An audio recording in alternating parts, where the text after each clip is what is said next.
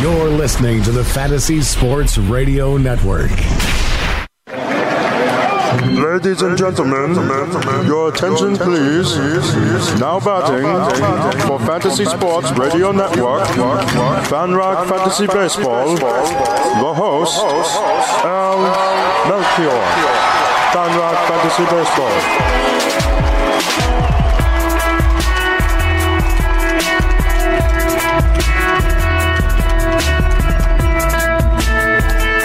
Welcome, everybody, to FanRag Fantasy Baseball. I'm your host, Al Melchior, and uh, we got a lot to get to right away. Uh, fortunately, if you're a Mets fan, a lot of it not such great news for the Mets.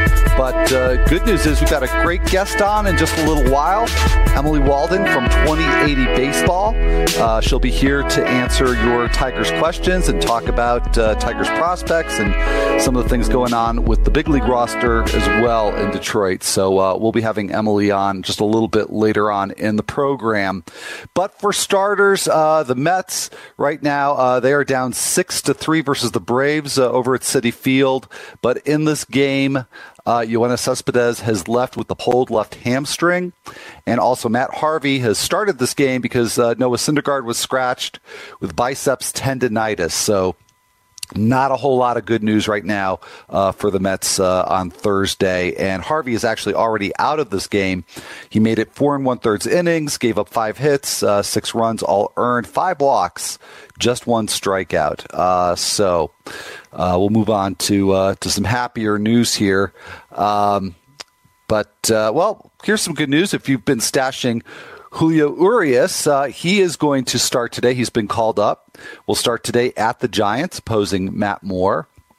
Devin Mesoraco, his long-awaited return, coming off the DL today, uh, returning from uh, recoveries from hip and shoulder surgeries. So some good news there. Um, also, in injury news, Eric Thames left Wednesday's game with the uh, for the Brewers with a tight hamstring. But however, manager Craig Counsell says it's quote not a big deal end quote. So uh, hopefully, we'll see Eric Thames back soon. Koda Glover went on the DL on Wednesday with a left hip impingement. Uh, Shawn Kelley, of course, there named the closer uh, for the Nationals last week by Dusty Baker, but uh, Glover actually got back to back saves over the weekend because Kelley had uh, pitched in three out of the four previous games. So uh, the closer role is certainly, if you had any doubt about it, definitely belongs to Shawn Kelley now. Uh, but it will be interesting to see who Baker might turn to if uh, Kelley has to pitch in a bunch of games like he did uh, last week. So we'll keep an eye on that. Uh, according to Gregor Chisholm from uh, MLB.com, Aaron Sanchez is scheduled to throw a bullpen session on Friday, and if all goes well, he will start Saturday, or I'm sorry, Sunday rather, versus the Tampa Bay Rays. There is still no timeline, however, for the return of Jay Happ. So that Blue Jays rotation uh, slowly but surely uh, becoming whole again. Uh, Sean Manaea thinks it's possible that he will make his left his next start. He left uh, Wednesday's start versus the Angels after just two innings with shoulder tightness. So uh, Manaea apparently not a, a, serious injury, and this is an issue he's had with his shoulder before, apparently, and uh, it's not been a big deal. But that one too is one that we will need to keep an eye on. Uh, the Diamondbacks, uh, uh, sorry, Brandon Drury he is day to day after leaving last night's game with the jammed right knee. Kyle Seager is back in the lineup for the Mariners today uh, at the Tigers. So uh, good news there for Kyle Seager and for his fantasy owners. Jose Iglesias back from the seven day concussion DL. So you may recall that he was involved in that really uh, ugly play where he got uh, took a knee to the head uh, after throwing the ball away and uh, it was a uh, Francisco Rodriguez blown save. So good to see Jose Iglesias back uh, in the lineup. So he, in fact, is in the lineup in that same game with Kyle Seager, uh, Mariners, and Tigers. according to David O'Brien of the Atlanta Journal Constitution, Brandon Phillips is just day to day with uh, the groin strain that had him removed early from Wednesday's game. Uh, the Braves hope to have him back uh, for this weekend, which is obviously just right around the corner. So uh, some positive news there uh, for Brandon Phillips. So it's just to take a quick look in. Uh, we've got some games in progress, as I mentioned. Braves leading the Mets still five to three. Marlins have scored a run now. Uh, so that was two nothing Phillies. It's two to one Phillies. Uh, Hellickson has been pitching a nice game there.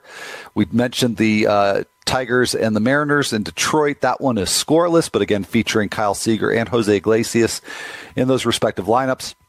And the Blue Jays uh, off to a one nothing lead in the bottom of the fifth uh, against the Cardinals. Uh, in terms of weather for today's game, we games we've got a few that uh, have some uh, questionable weather. If you're looking at players for uh, da- daily leagues or DFS, Nationals at Rockies, there's a 49% chance of precipitation. Uh, and actually, of the games uh, coming up later today, that's probably the one with the biggest threat. Um, actually, 46% chance of rain or precipitation uh, in Cleveland for the game against the Astros.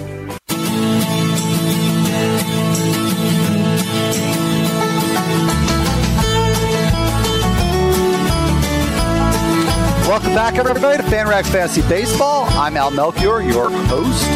And uh, a little bit later on the show, I'm going to be joined by Emily Walden from 2080 Baseball, and we're going to talk a whole lot of Tigers. So uh, we got some Twitter questions from you regarding the Tigers. We'll be getting to those. But first, a word about the Fantasy, Sport, uh, Fantasy Sports Radio Network app. You can now take the world's premier 24 7 Fantasy Sports Radio Network with you wherever you go. Download the Fantasy Sports Radio app now in the iTunes Store or on Google Play right now and listen for free anytime anywhere. You can hear Tony Sincata on the treadmill, Benny Riccardi in the car, Greg Sussman on the subway, or just relax with the king on the couch or Jake Ciely while you're jogging. We'll keep you updated and informed wherever you go. So get the Fantasy Sports Radio app for free right now in the iTunes Store or on Google Play and take the experts with you. Alrighty, so um, also, what you can take with you is a little bit of knowledge about today's lineups. We talked a little bit earlier in the first segment about the Mariners and Tigers game, which is uh, just getting underway. And in uh, that lineup, uh, as we mentioned, Jose Iglesias, he's batting ninth, back from the concussion DL. Uh, Kyle Seager back from his hip injury. He's batting fifth. And some interesting lineups really on both sides here. It's uh, Hisashi Iwakuma and Justin Verlander, but we've got Ben Gamel just called up from AAA Tacoma. He's batting sixth and playing in right field. Uh, and there's been a little bit of shifting around there with Jarrod Dyson going to center field because of the uh, Mitch Haniger injury. So uh, with Haniger out for a while, we've got Ben Gamel getting a chance to uh, uh, stake his claim to a spot in the Mariners' uh, batting order. And Taylor Motter, uh, I know on a show earlier this week. Uh, we had discussed whether or not Taylor Motter could play some first base. Well, there he is, batting second and starting at first uh, for the Mariners against the Tigers today. Um, and just uh, looking at some of the other games uh, coming up, the Dodgers, Cody Bellinger's been dropped to eighth in the lineup, uh, but he is in the lineup against lefty Matt Moore. So, in case you were wondering if Bellinger was going to play against uh, lefties, there he is.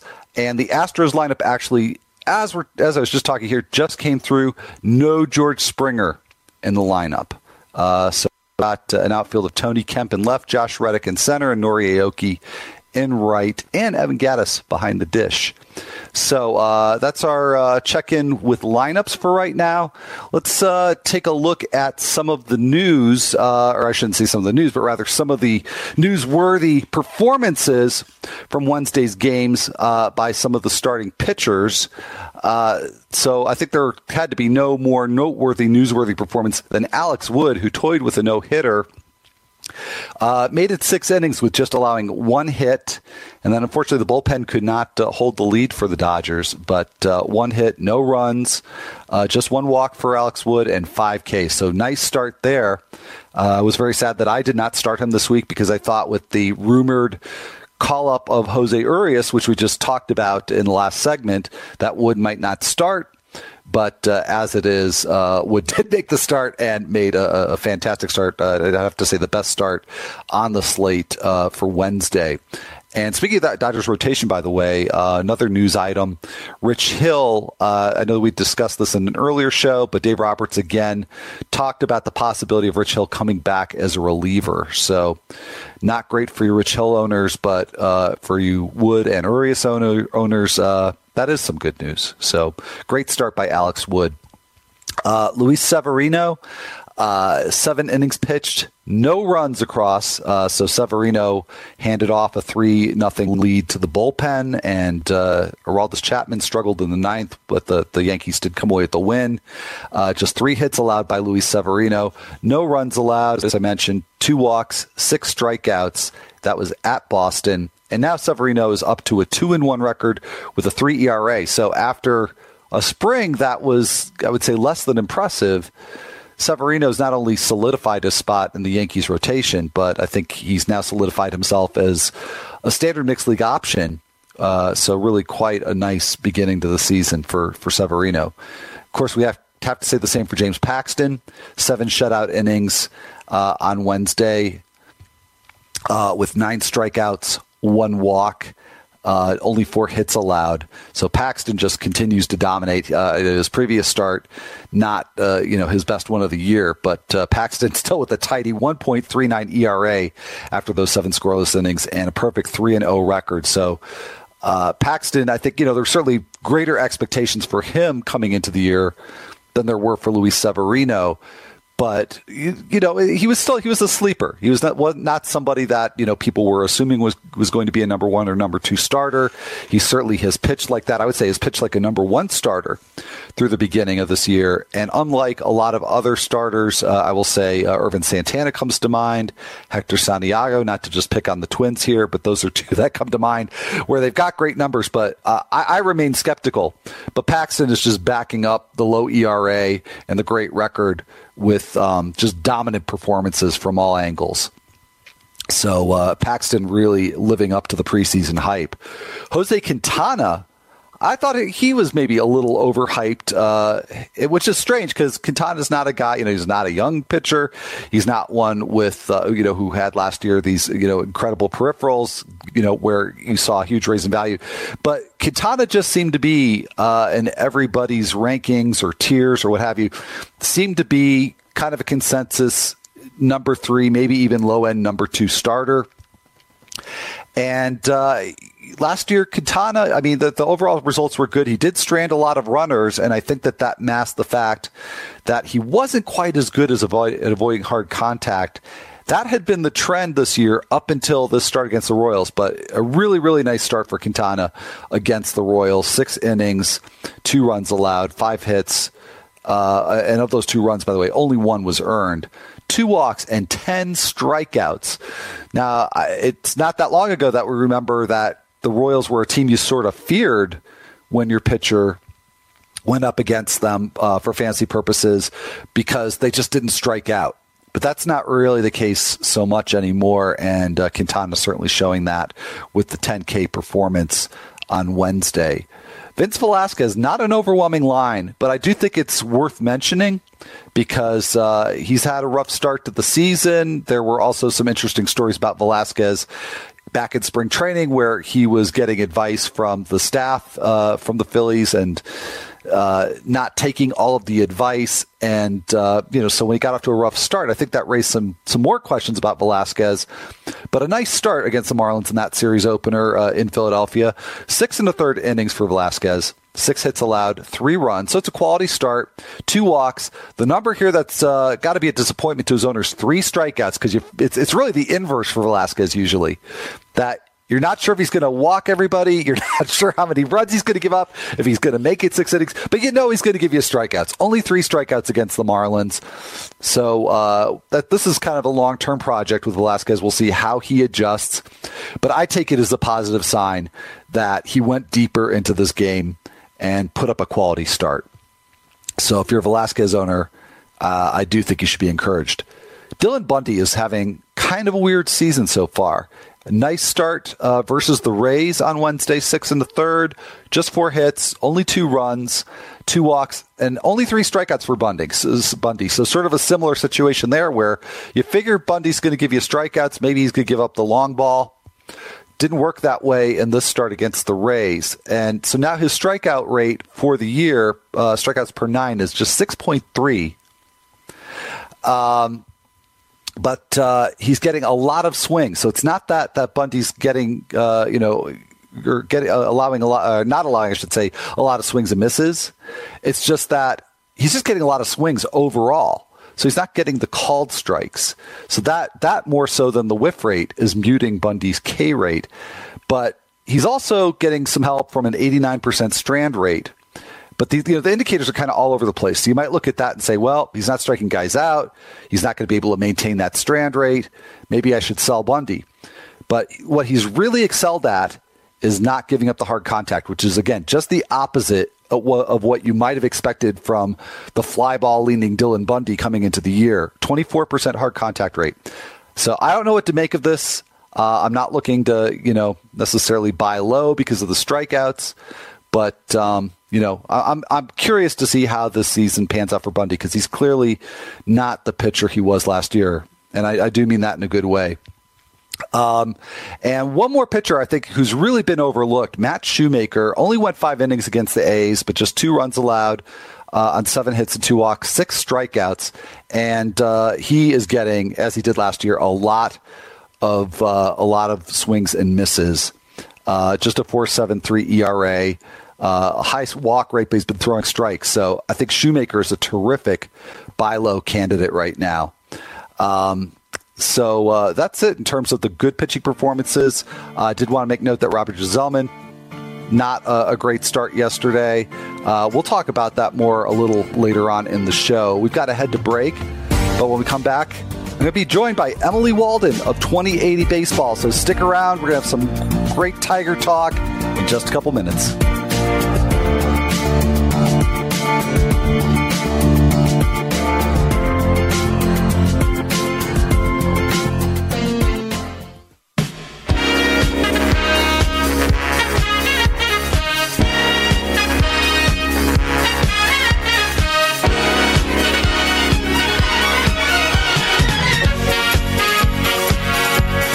Welcome back, everybody, to FanRag Fantasy Baseball. I'm your host, Al Melchior. And joining me now from 2080 Baseball to talk some Tigers with us all is Emily Walden. Emily, welcome to the show. Thank you so much for having me. Uh, well, great, great to have you here. Um, and now, where where can we find you? Where can we find you on Twitter? And uh, I think, uh, if I recall, you've got your own blog. So, where other than Twenty Eight Baseball, uh, where are some places we can we can find you? Yes, my Twitter handle is just my first and last name. So Emily Walden, and that's Walden with an O, two zero eight zero. So Emily Walden, twenty eighty.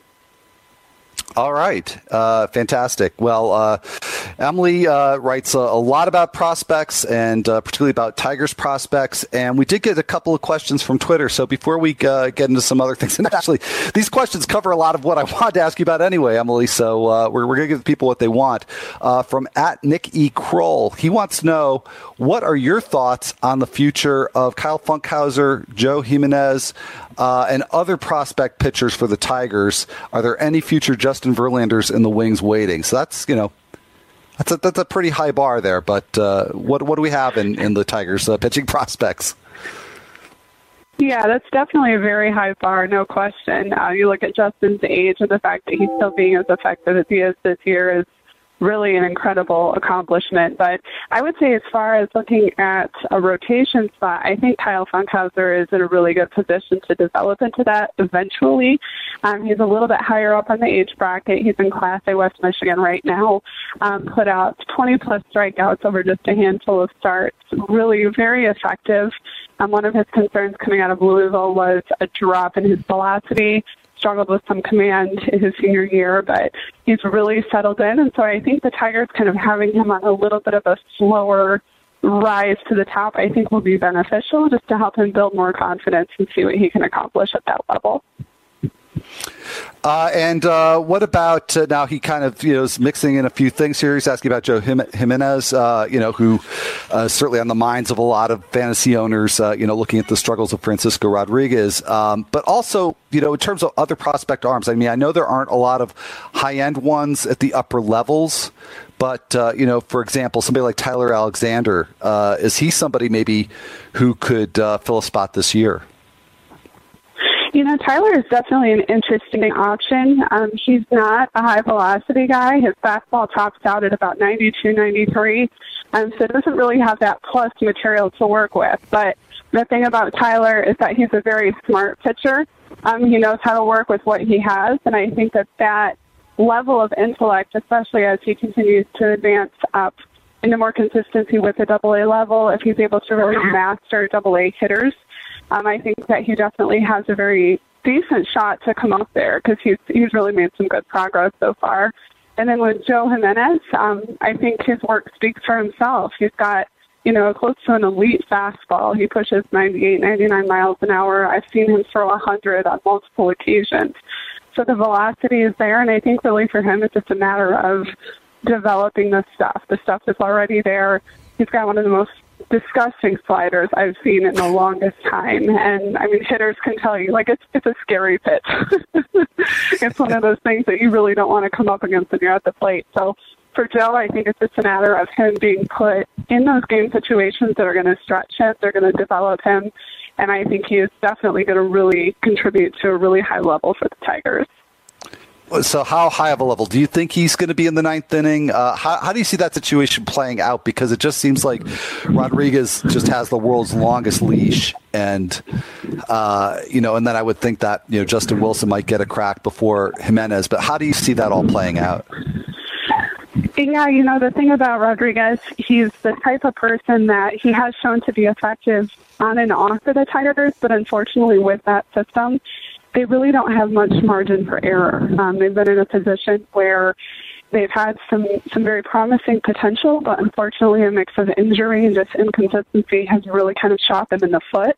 And so, I think having options. Obviously, the Wilsons um, have done an incredible job out of the pen. I feel like they've probably been the most consistent across the board as far as the arms that the Tigers have to work with. Um, I definitely see Joe headed for that position. I think he is still a little ways away from having that full responsibility on his shoulders. He's just 22. Um, he's really got a good idea of what he needs to work with, but I think he's well on his way there, and I think the Wilsons could still really be a strong contribution to them too. Well, let's uh, go back to the, the starters for a moment because you know a lot of people are focused on that uh, K Rod situation and and trying to figure out exactly how vulnerable his position might be. But I, I think that that Tigers rotation. You know, there, there's opportunities there, and it, it, it is unfortunate that they don't have you know great talent at the upper levels. I mean, you've got Buck Farmer who's been you know kicking around for a few years, and um, I'm trying to remember. Oh, uh, uh, Verhagen, who I think you just uh, recently uh, were writing about.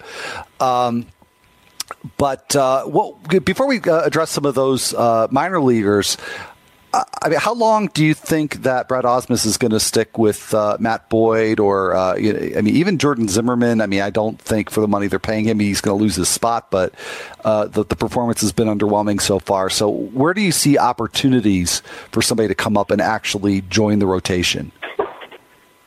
You know, the thing with Matt Boyd specifically, um, I really think that he is still on track to have a good showing this year. Um, I think he is still relatively young in comparison to some of the other pitchers, and so there may just be a little bit of a kink he needs to iron out. But he has shown some really promising stuff for this year.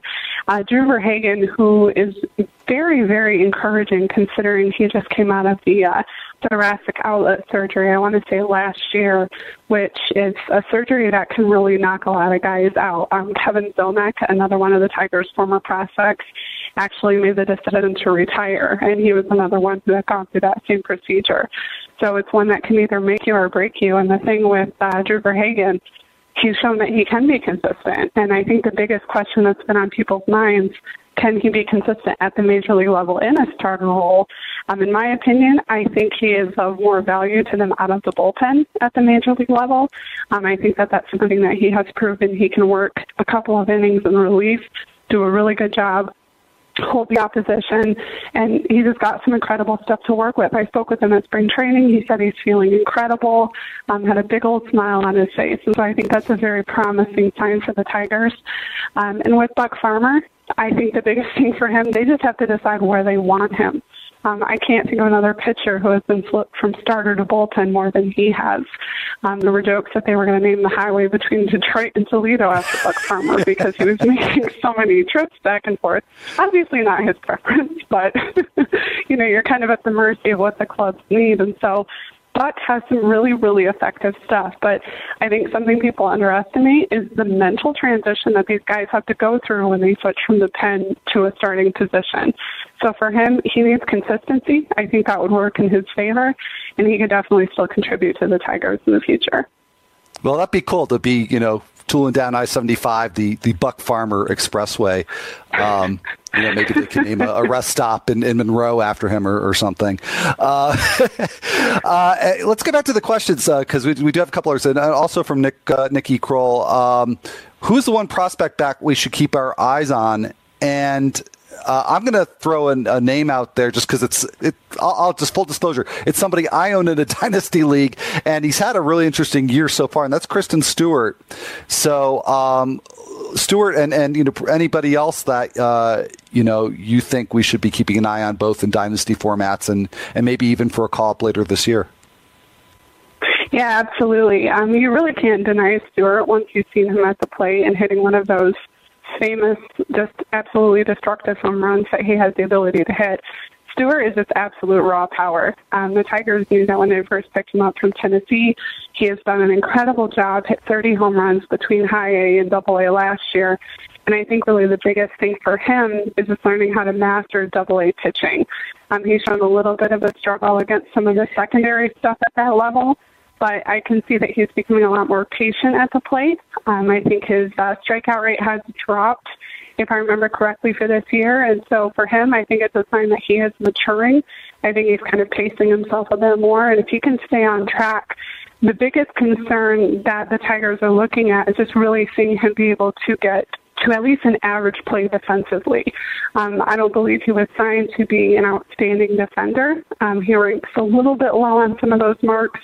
But because of the fact that he's so incredibly effective at the plate, I think he's well on his way to possibly even seeing Toledo this year if everything can stay on track. So he's somebody who's very, very interesting. And when you watch those home runs, I mean, it's it's hard to not picture him getting to move up eventually because he's just absolutely destructive.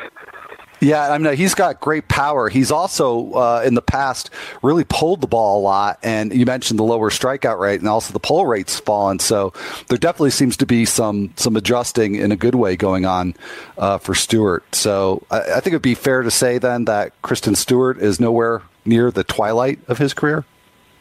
I'm sorry. I like what you did there. I like that. I, uh, I've been been holding that one in for a long time. So thank you for giving me yeah, the opportunity. I, I think that he, I think that he he's headed in a really good direction. And I was going to say another guy that if if people have been following some of my stuff on Twitter, they know that I've had my eye on him for a while. Is the uh, the transition of Anthony Gose, um, which has been a very very interesting route that he's taken, moving from the outfield to starting to develop into a bullpen arm. Um, he's down in extended spring training right now. He's been throwing um, pretty well. They've had him throw an inning or two here or there. He's been clocked again up to, you know, 96, 97 miles an hour on his fastball. And what a lot of people don't know, he's a former pitcher. He was a pitcher in high school. Um, he had scouts looking at him. I want to say his senior year was back in 2008, I believe, and ended up coming up as an outfielder. So he's obviously got the speed. He has an absolute cannon for an arm. And I think because of the position the Tiger system is in, they really can't do much worse than what they have right now. so I think that gives them a chance to kind of do a little bit of trial on some of these guys. And um, Anthony is an incredible athlete. He's just got an absolute natural talent. And so I think that he's really headed in uh, an interesting direction this year. Yeah, no, that's a really cool story. So we got one more question to get to. We've got less than a minute before break, uh, Emily. So uh, Steven Moya, this is from at Jomo84. Is Steven Moya still in the team's plans? You know, Steven Moya is somebody that everybody wants to see succeed. The biggest challenge for him is just going to get that strike it, strikeout rate down. He's up to 40%. He's got to get that down, and if he wants to continue to move forward, it's going to have to be an absolute for him this season. All right, so watch that. And, and Emily, thank you so much for joining us. Wish I could have you on longer. Maybe we'll have you on again sometime. Uh, Emily Walden, check her out at 2080 Baseball. Uh, have a, a great rest of the day, Emily. Thanks again. Thanks so much, Al.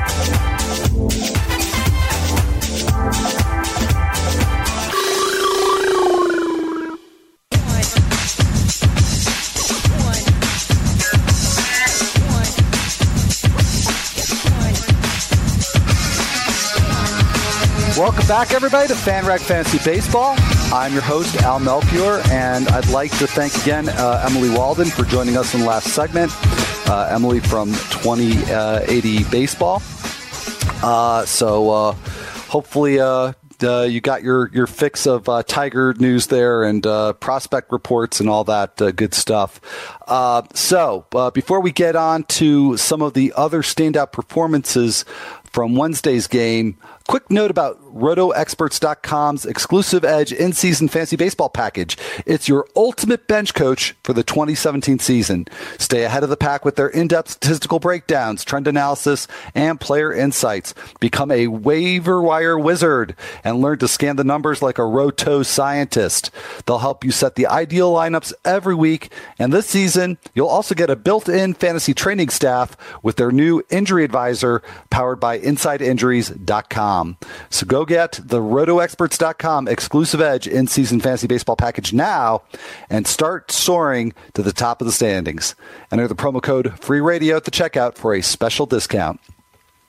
And uh, did promise we'd talk about some of the other uh, performances, uh, the hitter performances, talk about some of the closer performances.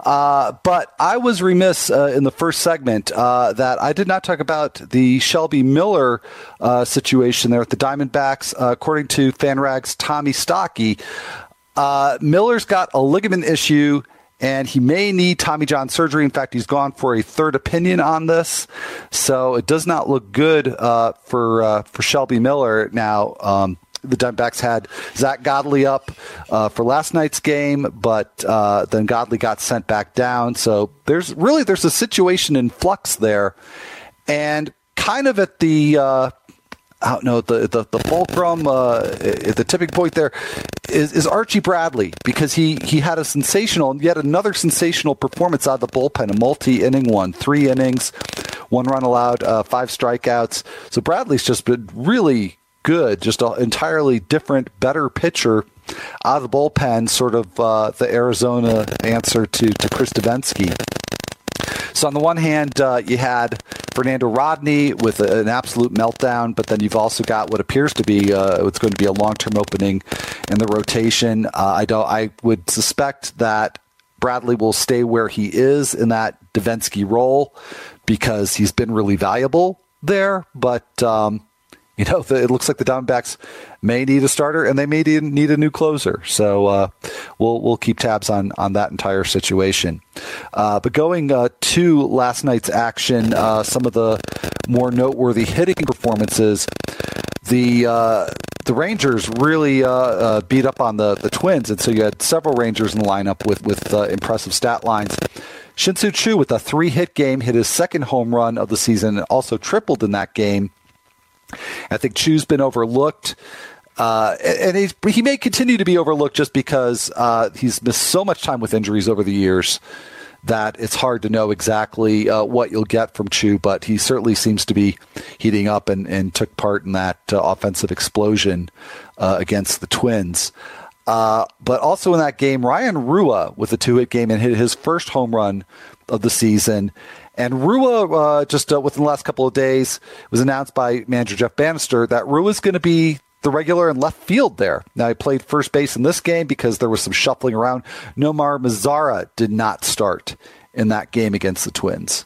So I, you know, I don't know that you're going to see Rua and Delino DeShields in the same lineup at the same time a lot because Mazara was out. But last night both played, and Shields also had a two hit game.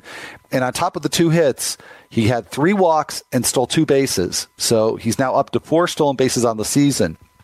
So that may have generated some excitement for the DeShields, but uh, given that Rua, again, has just been anointed as the left fielder there and Mazara was just taking a day off, uh, I would definitely uh, pump the brakes on, on DeShields for now. uh, you know, I think that could be a fluid situation. I mean, who knows how long Rua may, you know, be an everyday uh, player.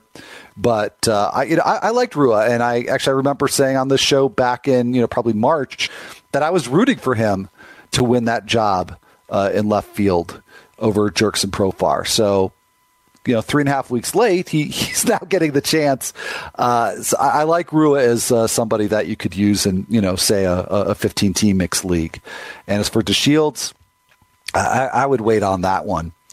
Uh, Maikel Franco had a very, very nice game on Friday, or I'm sorry, on Wednesday uh, against the Marlins. Three for four with the home run.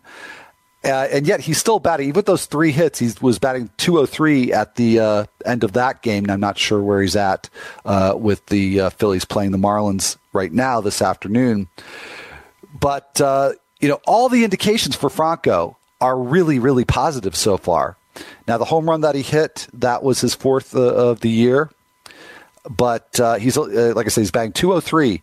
But his strikeouts are down. So he is absolutely being punished for what's going on with balls in play, a 180 BABIP, but the high con- uh, hard contact rate rather is up, the line drive rate is up. Uh, everything just seems to point in the opposite direction for Franco to be a good hitter on balls in play, and uh, it, it, hasn't worked out yet. So, uh, you know, I'd have to say Franco right now is looking like a prime buy low target. If you're not happy with your third base situation, which may not be the case because there's an awful lot of good, productive third basemen out there.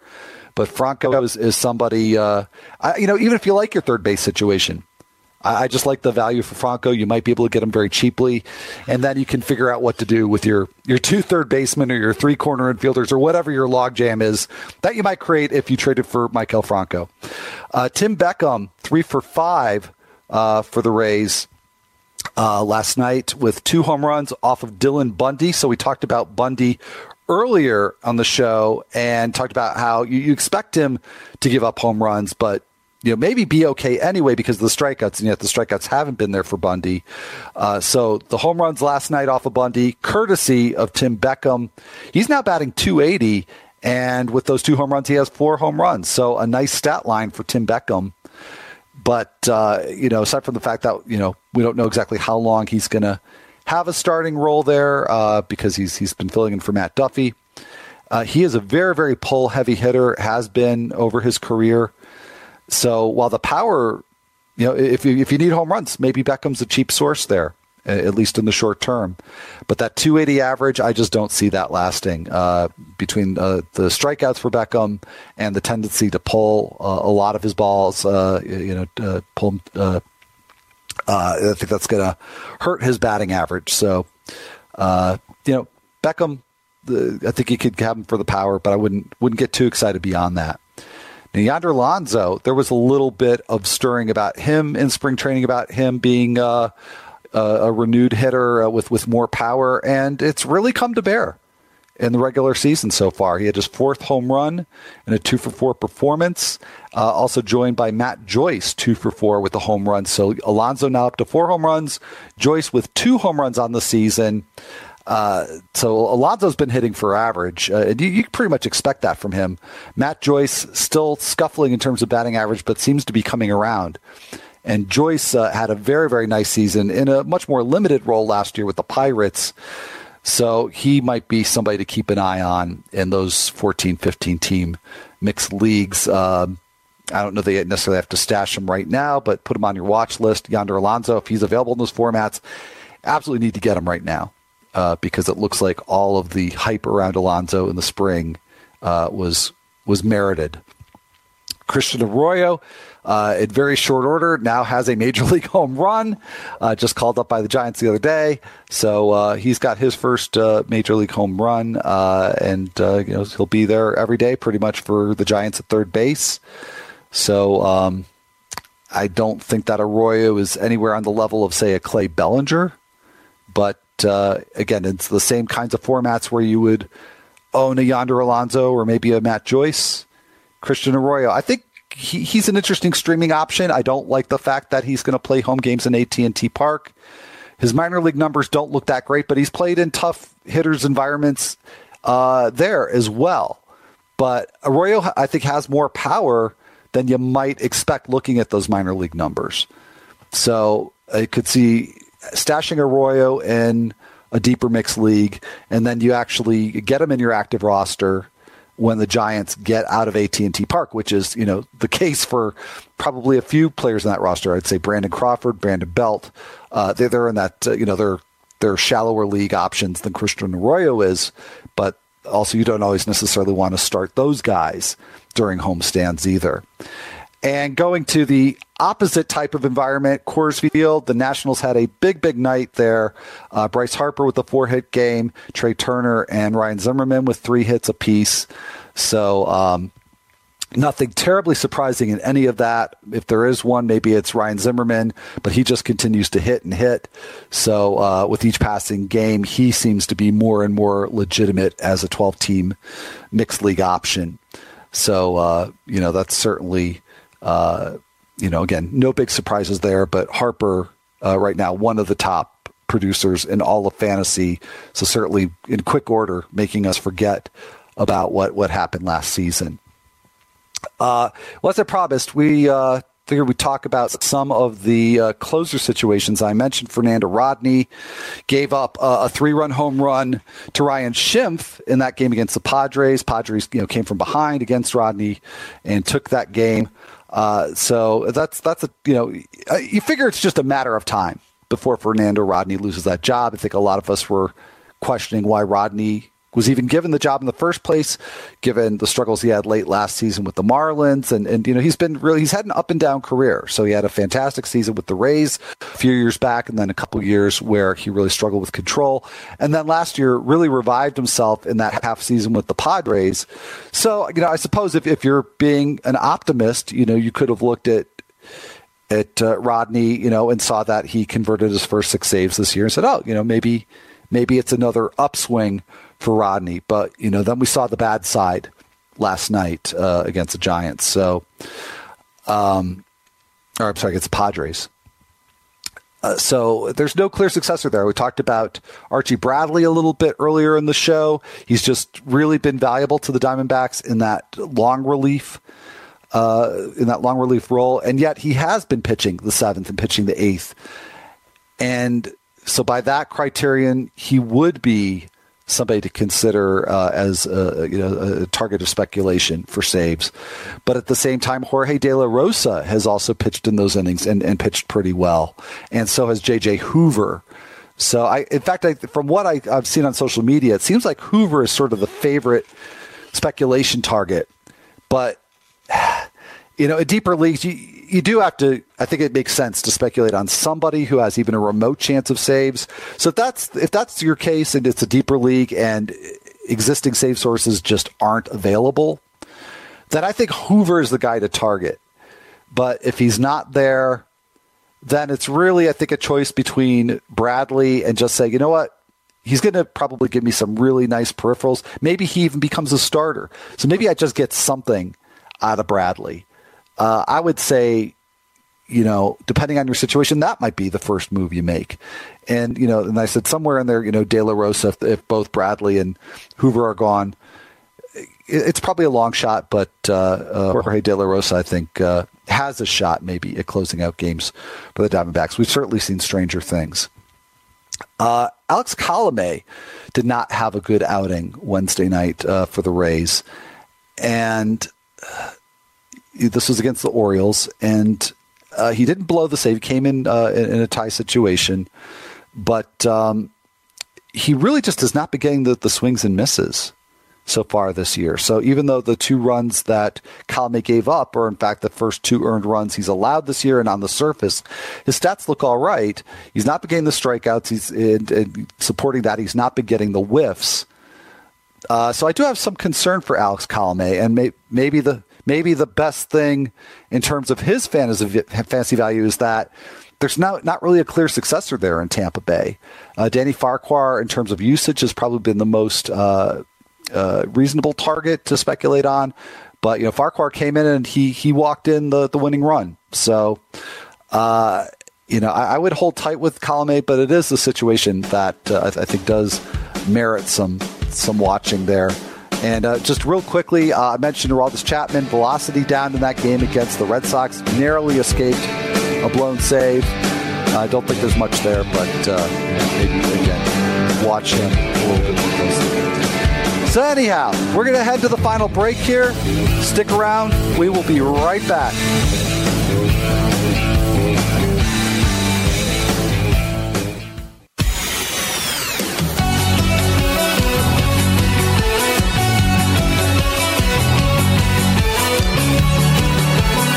Welcome back, everyone, to FanRag Fantasy Baseball. I'm your host, Al Melchior.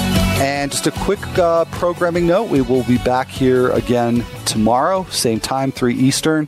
And a very special guest tomorrow. We're going to have Jon Heyman from FanRag on and uh, ask him about uh, what's going on around the major leagues. Uh, he writes the uh, Inside Baseball column for, uh, for FanRag and certainly want to ask him about the Mets situation in terms of where Michael Conforto fits in and, and maybe what they do about the rotation. So uh, looking forward to that tomorrow with Jon Heyman. Uh, quick look in on uh, some of the current action. The Mets, uh, in fact, uh, still down to the Braves, seven to three. Marlins are making a game of it in Philadelphia. It's three two there. Uh, Justin Verlander, very nice start against the Mariners, but he's actually down one nothing. currently getting outdueled by Sashi Iwakuma. And uh, the Blue Jays up 4 nothing on the Cardinals. Not a bad start for uh, Carlos Martinez, but who's uh, putting up those goose eggs for the uh, Blue Jays? None other than Matt Latos. That is interesting. So uh, Latos, uh, six scoreless innings, just three hits allowed in that one, four strikeouts. Nationals beating the Rockies right now, two to one, but they've got a lot of reserves in that lineup today on a on a day game and uh, Dodgers and Giants just underway. Uh, one nothing there for the Dodgers, and uh, again, as mentioned earlier, uh, this is the 2017 debut for Julio Urias. So we'll see how how that goes. And just to wind up here, I had teased a little earlier talking about Robert Gsellman. I just want to leave you here with a, a quote from Terry Collins. Gsellman uh, last night, only four innings, 10 hits allowed, six runs, five earned. Collins said, hopefully there's nothing wrong physically because his sinker velocity was down uh, below 90. So, uh, you know, for, uh, been getting a lot of questions about Gsellman that's a, situation that we certainly need to keep our eyes on uh, in terms of his status going forward and you know whether or not uh, he's going to you know be all right uh, because you know, certainly the Mets rotation right now there's some question marks there. So uh, sorry to start the show and end the show on a down note for the Mets, uh, but uh, lots of good stuff in between, and hope again that you will join us for tomorrow's show with with Jon Heyman. So we're, we're looking forward to that. And uh, with just a little bit of time left to go, uh, just a quick look at the lineups. Uh, the Red Sox lineup is out. Dustin Pedroia back, leading off and starting at second base. So good news there for Pedroia. And, uh, you know, still a few lineups out there uh, for the remainder uh, of the night schedule. Blue got, it's actually the nightcap, Blue Jays Cardinals and then uh, Padres Diamondbacks and the A's and the Angels. So keep your eyes out for that. So thank you very much for joining me. And again, uh, thanks once more to Emily Waldon from 2080 Baseball for joining me today. Uh, hope you'll join us again tomorrow. Again, same time, 3 p.m. Eastern. Uh, enjoy the day baseball. Enjoy the night baseball. Have a great day. See you soon.